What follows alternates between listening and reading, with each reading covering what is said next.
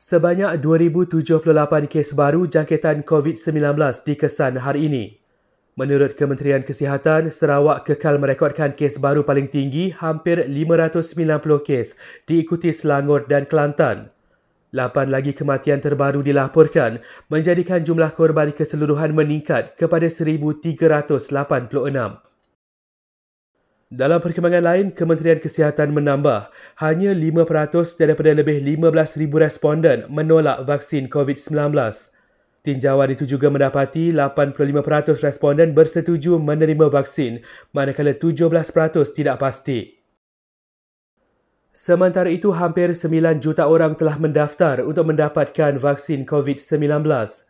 Pada masa sama, kira-kira setengah juta guru termasuk dari sektor swasta akan menerima vaksin COVID-19 dalam fasa kedua.